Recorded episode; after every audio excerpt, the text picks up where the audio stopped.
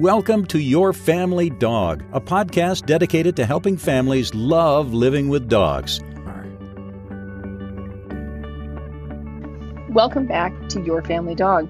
I'm Julie Fudge-Smith, and I'm here with Tina Spring.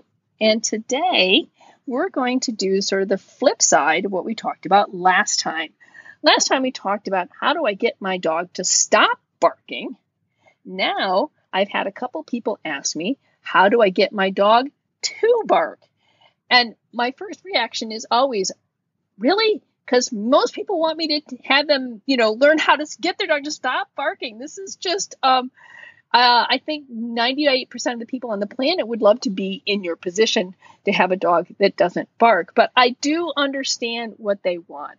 What they're telling me they want is they want their dog to sound an alert, not an alarm, but an alert that someone is at the door or the window or in the backyard. So they want their dog to bark a couple of times to say someone is here.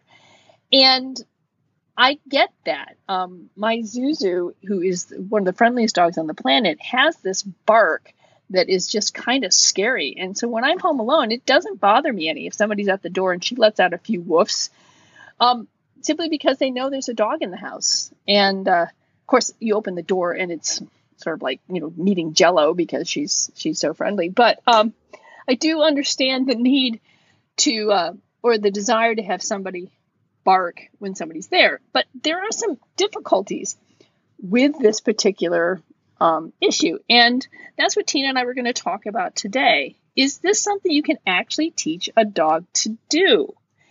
And how would you go about doing it? And do you have to do it at a certain age? Or there are some questions here. So Tina, do you think it's possible to teach a dog to simply bark one or two times when somebody is at the door? Or does this something that is going to have to be a cue that you give the dog? Well, how would you start with this? So I think you could I think you could teach dogs all sorts of things, right? So in theory, if you could teach a dog to spin, you could create a secondary cue that is, hey, I would like you to spin two times. So right. If we could put a single bark on cue and then we grew that behavior, I always think of Kay Lawrence. That was the first person who said to me, and may I have another, please, right? So I do think that it is probably possible. I don't know that the average family is going to put that time in, right? I'm not sure. Right. I'm not sure it's that important, right? I think sometimes we're getting down to the wish list of behavior. You're like, okay, well, how long will that take? I had a client once who wanted to teach his dog to retrieve a beer out of the fridge. Laudable goal in a college town. He's a law professor. And I said, it takes a year. That's what I hear. And here are some videos on how to do it. And he took a year and taught Monty, the awesome Monty, how to retrieve a beer out of the fridge. And he could even discriminate. He had his own separate fridge for beer. So he was happy to put that time in, but the average family just goes, ho, ho, ho, can we teach a dog to retrieve a beer? And I go, yes, it takes a year. And they go, no, thanks. I'll get it myself. So I do think if you could teach a dog that curly cue means spin twice, you could teach your dog that roar means bark twice. But I think it's probably a more complicated thing than the average handler is going to want to get into the minutia of all the how to do that. But yes, I do think you can do it. Now, yes, I would agree. I would say that you could teach your dog to do that. But this is the key, is you're putting it on cue. So you're telling the dog, I want you to bark twice. So putting it on cue is going to be difficult enough to begin with. Giving it on cue that I want to bark you twice, to bark twice. But it's not as if you were teaching the dog, you see somebody in the yard, I need you to bark twice. So actually you could with sequencing. You could, I suppose. But it might end up being your neighbor Bob, who's helping you with the training, starts to become the cue for barking, which is not actually what you wanted.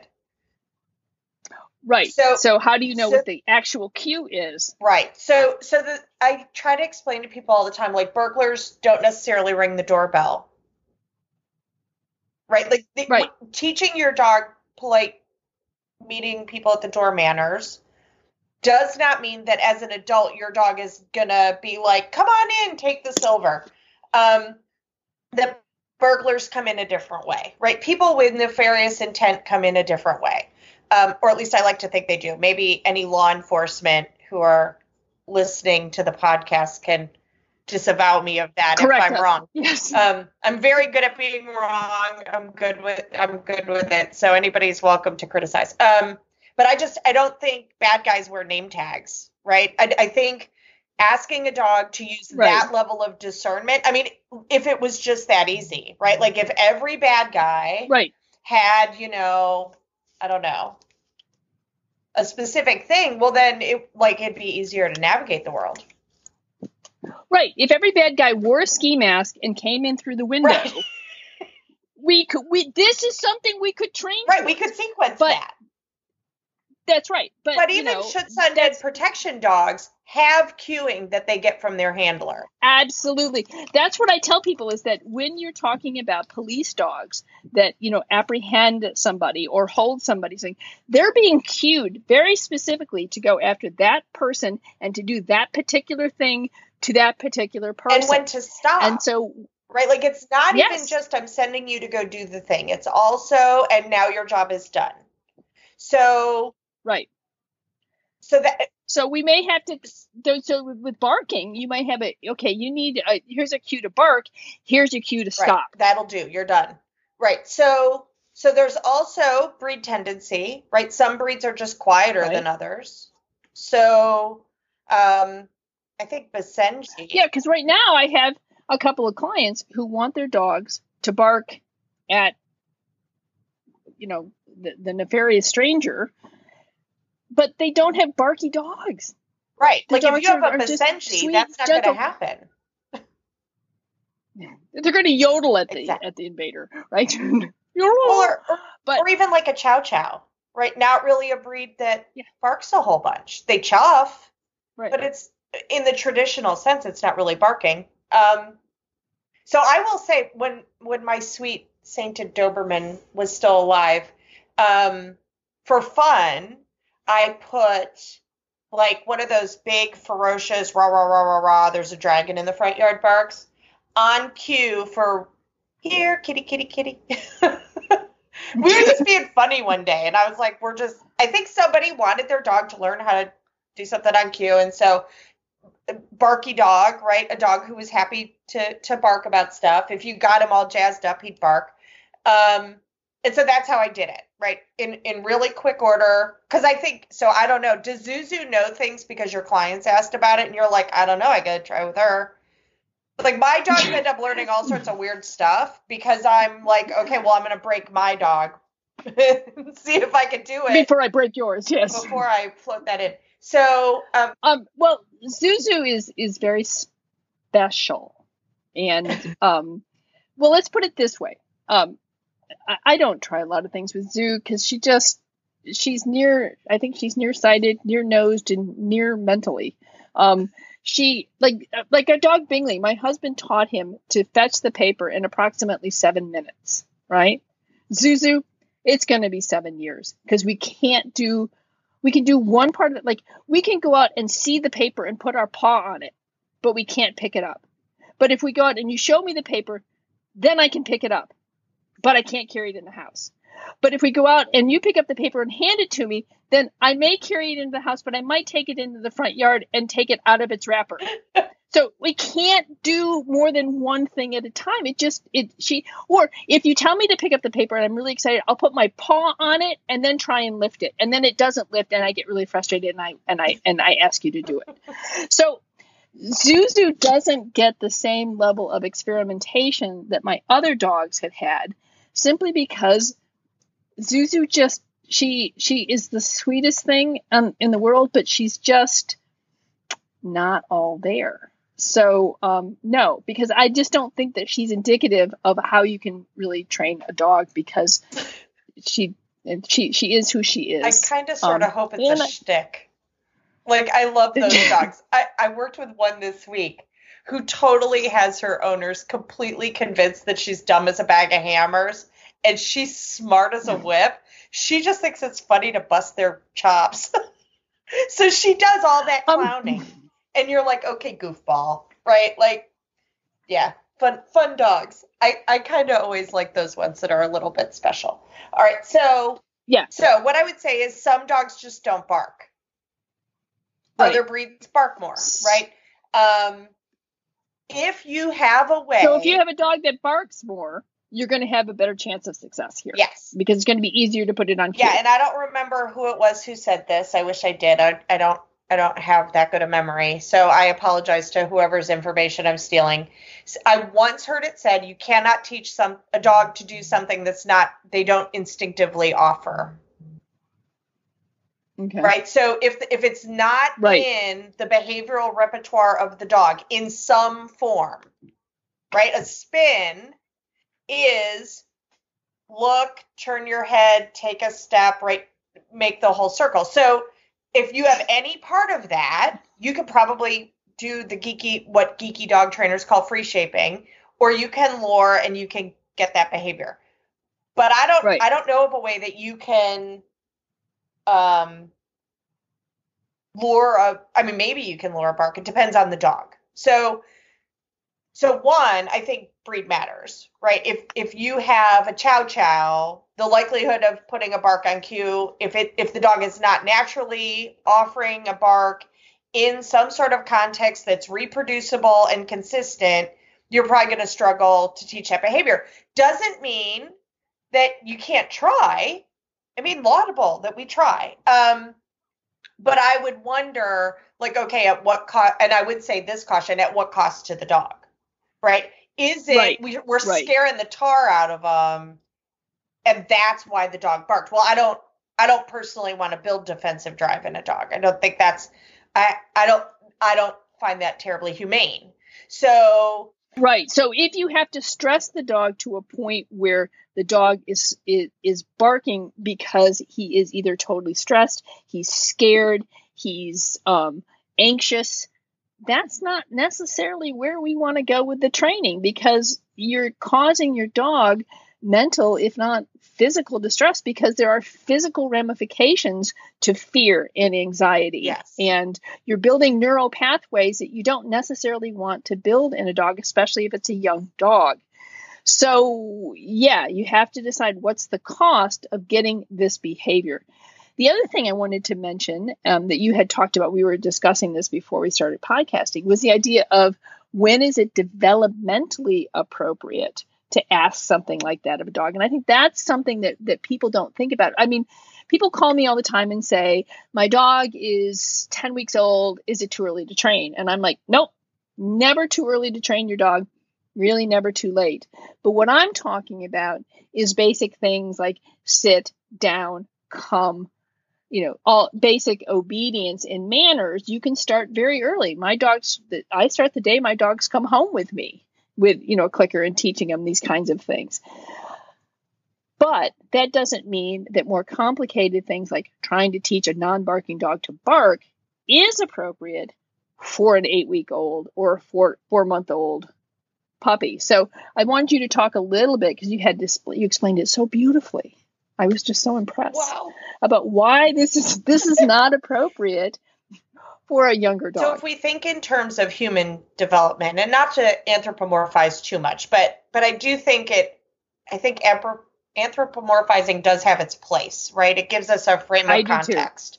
So I'm not equating dogs to people. I'm going to give you a human example to then present a dog example.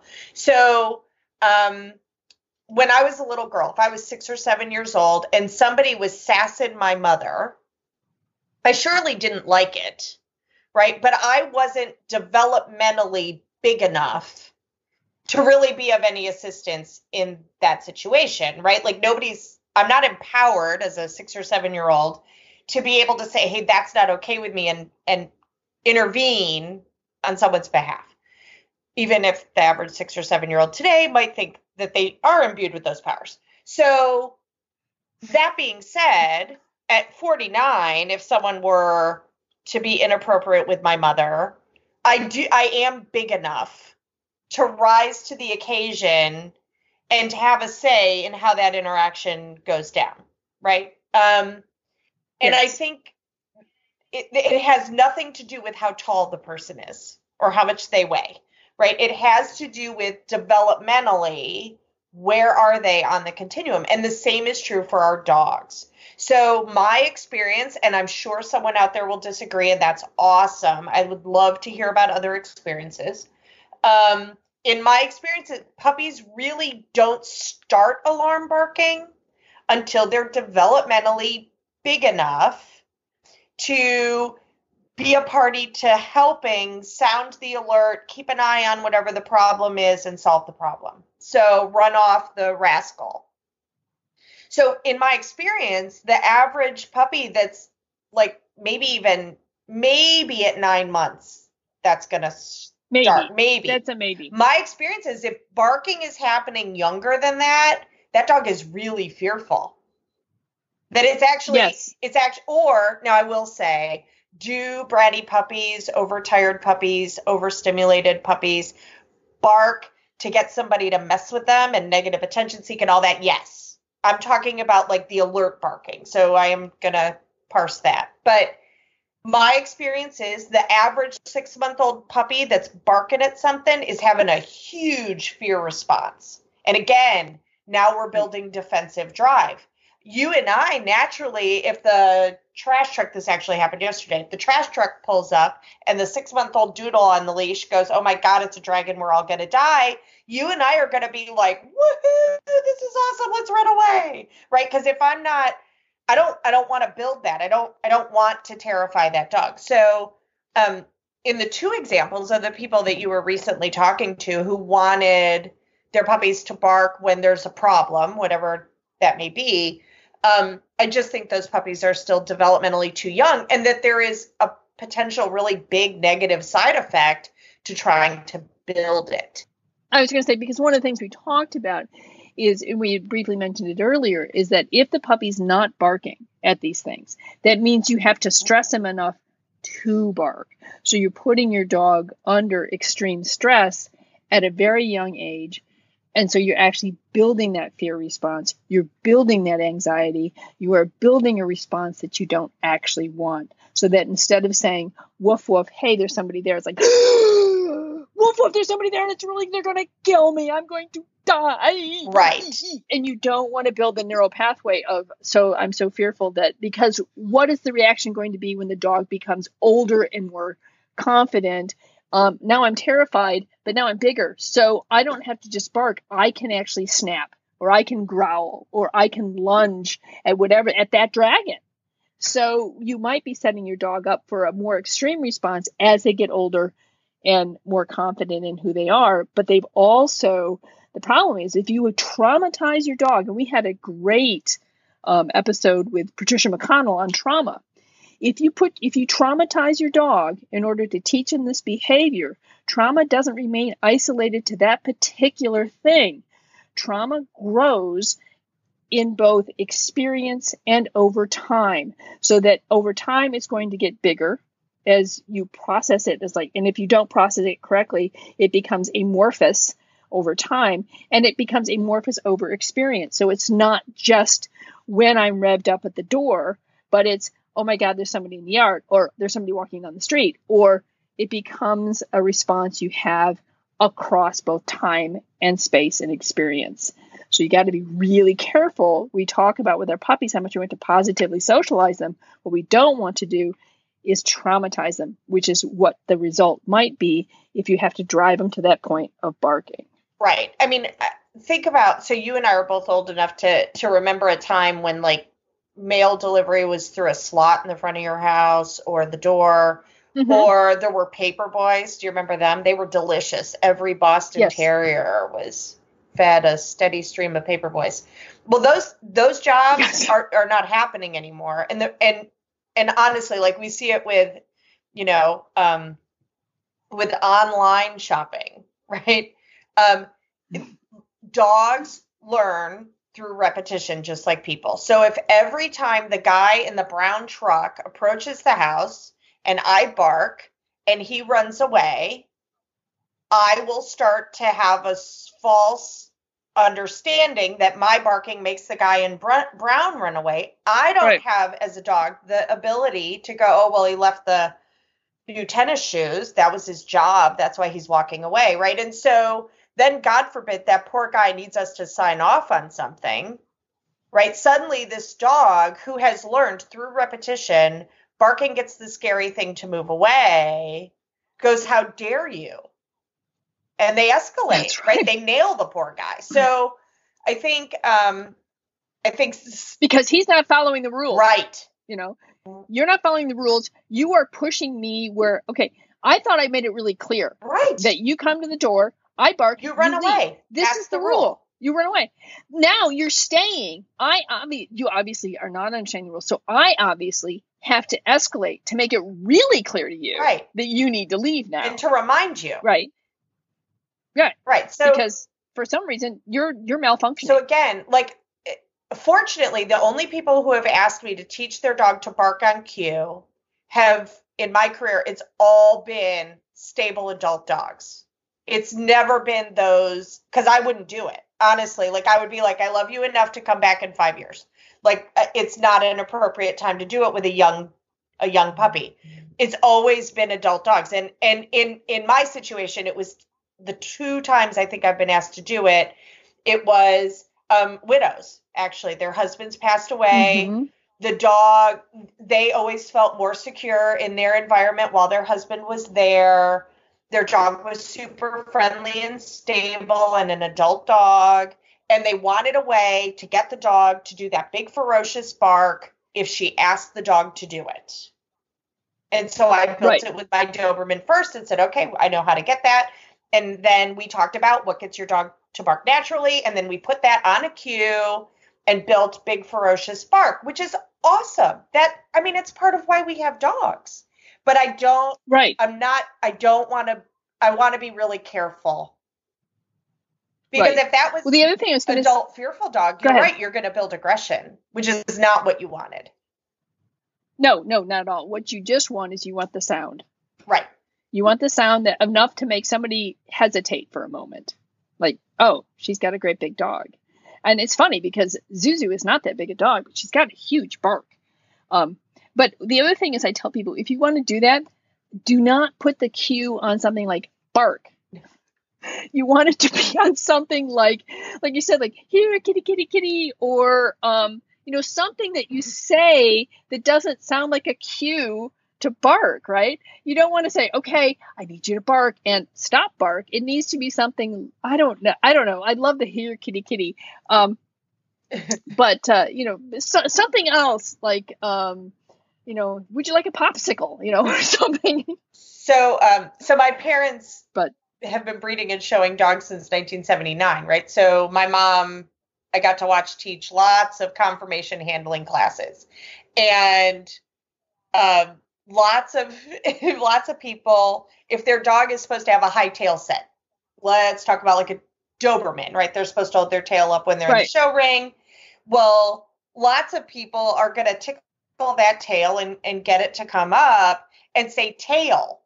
And my mother was always like, for goodness sakes, don't name it that. Like, you're telling the judge you have a problem. He's not deaf, right? So, it might have been peanut butter and the dog brings their tail up because you don't want the cue to necessarily point out something where you're having to have your dog adjust from normal, because part of the goal of conformation is that you are an honest presentation of that specimen to compare to the breed standard. So if you're having to cue your dog to stretch their rear, you probably don't have as great structure naturally as maybe is ideal. So, so the same thing, if the dog holds their ears back and they're supposed to hold their ears up, don't make the cue ears. Right. And in Gus's case, we never called the cats.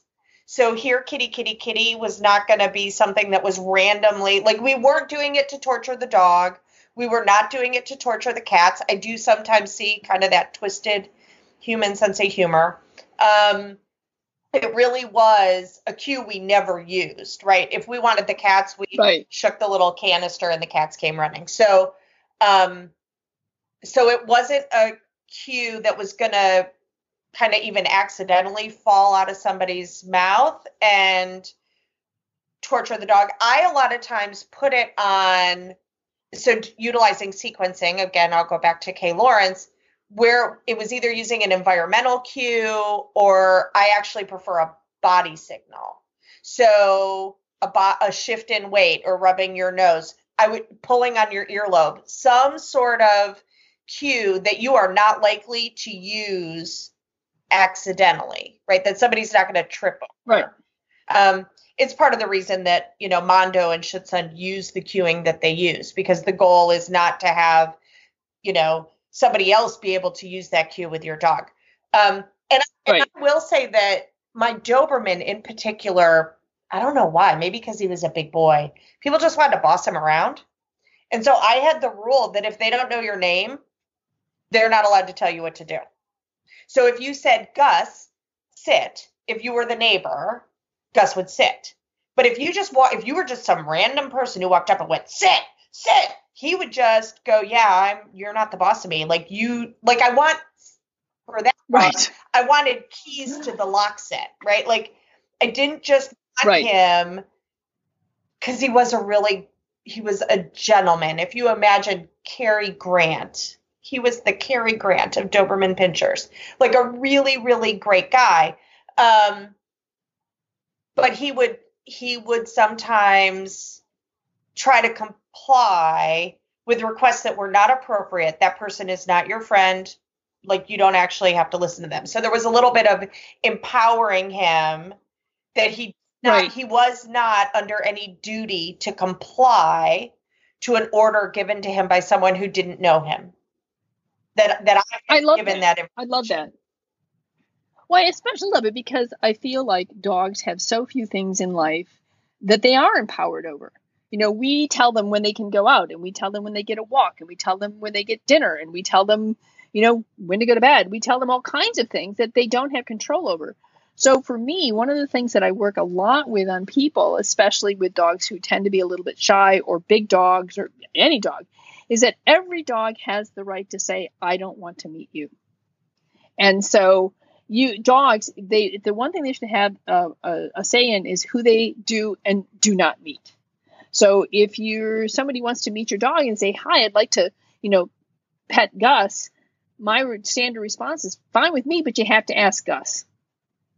And then I give them, you know, a couple of things to do, especially, I think it's particularly for, you know, nervous dogs. I think it's particularly important for them to be able to have some options. So I love the fact that you gave Gus that empowerment, that you don't have to do anything unless somebody knows your name. I think that's very appropriate. Well, I mean, we would say that's true for our kids, right? And there are exceptions, right? I always taught my kids, like, if the person has a badge on, you kind of sort of have to listen to them because they... Right.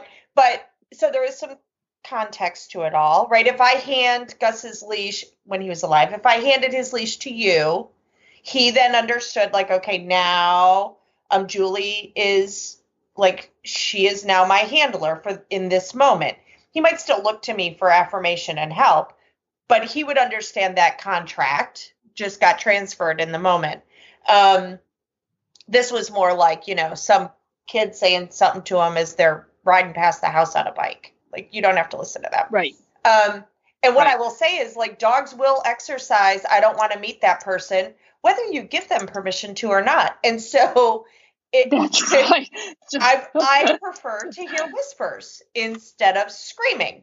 So I'm very cognizant of, the dog actually has the right to say absolutely not at any time. Right. Now, it's not going to end there. I mean, I have some really, really special needs dogs in this household, and we work on it all the time. Right. But I don't want to go to Mardi Gras either. It sounds terrible to me. Like, that's a lot of drunk crowd. Like, that does not sound like fun to me.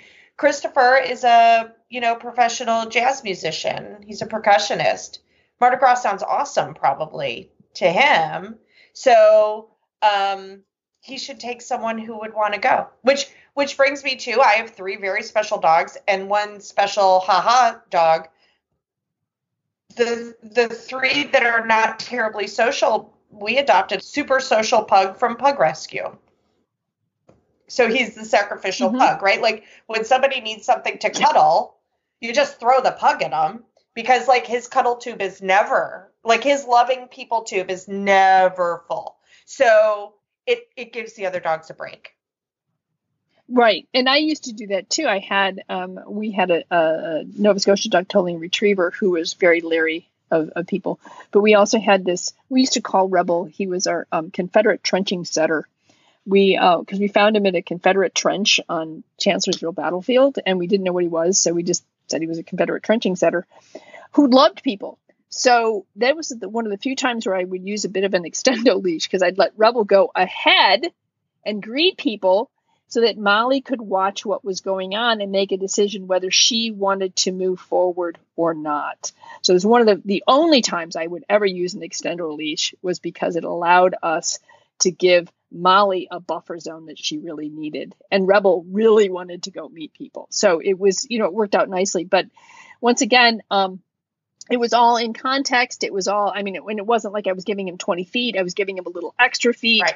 This was all with it, to give her a bit of a buffer. And so it's, you're right. It's all in a matter of context. So if we want to review this real quick, how do I get my dog to bark? Well, it would be helpful if your dog would offer barks to begin with.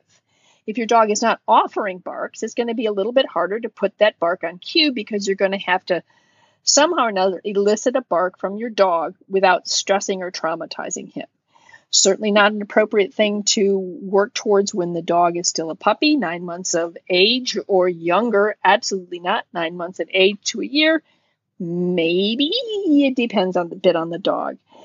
So what you want to do is wait until the dog is maybe offering a few barks, and then perhaps putting it on cue and giving it a cue that is a physical cue that you do, or a phrase that you don't often use, so that people don't get the drift that you're actually telling your dog to bark. And monitoring emotional state, right? Like the natural, my experience, again, it's just a study of one, but my experience is that first real barking in puppies is coming from a place of genuine anxiety and fear. So not the bark I want to build, right? So monitoring, is it just alarm barking? A limb fell in the backyard. A can fell out of the recycling bin and is rolling down the driveway. The dog's not terrified. They're just alerting. If you're getting that kind of like Joe Schmo bark, like bark, bark, bark, something's wrong, and something is actually wrong, but not anxiety producing necessarily, just, hey, that's different. I guess that's what I would call that bark. Right. The, hey, there's something different bark. Then that would be the one that I would consider going, okay, now this dog is a good candidate for having that put on cue. But honestly, the dogs do that by themselves. So I'm not sure that we would always have somebody ask us to do that, right? Right. Well, the other thing is sometimes it's a little hard to tell. Yeah. Maybe the can really is terrifying. Maybe I've never heard a can fall out of the recycling bin, and it's rolling towards me, and look, another one's following it. That's really scary, because somewhere in my puppyhood, I never experienced aluminum cans falling. This is kind of scary. So in that case, I'd probably be doing a little bit more sort of counter conditioning, like, hey, dude, it stopped rolling. Right. Here's a couple of treats. You want to go over and sniff it? I'll give you a couple of treats, kind of thing. So sometimes it's kind of hard to tell, but you're right. There's a sound. There's a sound that's a different tone, and you can hear it in yourself when you're talking. Am I just, I'm kind of like edgy here. This is really making me uncomfortable, versus, oh man, it's really annoying, right? There's two different tones there. And that's what you're kind of looking for. Well, and honestly, anybody can go on YouTube and download some fierce barking sounds. Like there are lots of dog barking sound effects. I've totally outfitted. So years and years and years ago, I had this sweet old elderly woman contacted me. She lived out in the woods by herself, and She called me because she wanted a guard dog, but she was seriously like 87 years old and super frail. And so I said, how about we do this? How about we get a big bowl? And how about I bring you some Doberman poop and some toys and bones that are already chewed up, and we make a sound recording. And you just move stuff every once in a while, right? And that's what she did, and it worked great. But she stopped having people trespassing on her property because it looked like, you know, we did it up like, you know, in true redneck style, right? Like big logging chain with a giant collar attached to it, like the ones that are at Tractor Supply Company that you pick up and you go, who buys a collar for a hippopotamus? Like, no dog is this big. Yes. Yeah, like we glammed it up. And I did for a long time. Took her, like, I would dutifully collect Doberman poop and take it and put it, you know, so that it looked like there was dog poop on her property. And I would hysterical. Just switch out the Nyla bones here and there, you know, and it solved the problem. So, and she used a sound recording of a bark. She put a speaker up on her front porch, and I think her grandson had made her at the time like a CD. That she could just hit play. If somebody was out there scaring her, she could hit play, and it was the sound of this huge, ferocious dog barking. I love that. Oh, yeah, no. That. It's fantastic. Okay, well, I think that kind of does it on how do I get my dog to bark. Maybe you don't. Maybe you just get a great sound recording. But there's some food for thought here, and we hope that you enjoyed this, a little addition to Your Family Dog, and we will see you all next time. Thanks for listening to Your Family Dog. Got questions? Interesting ideas? Visit www.yourfamilydogpodcast.com to share your thoughts.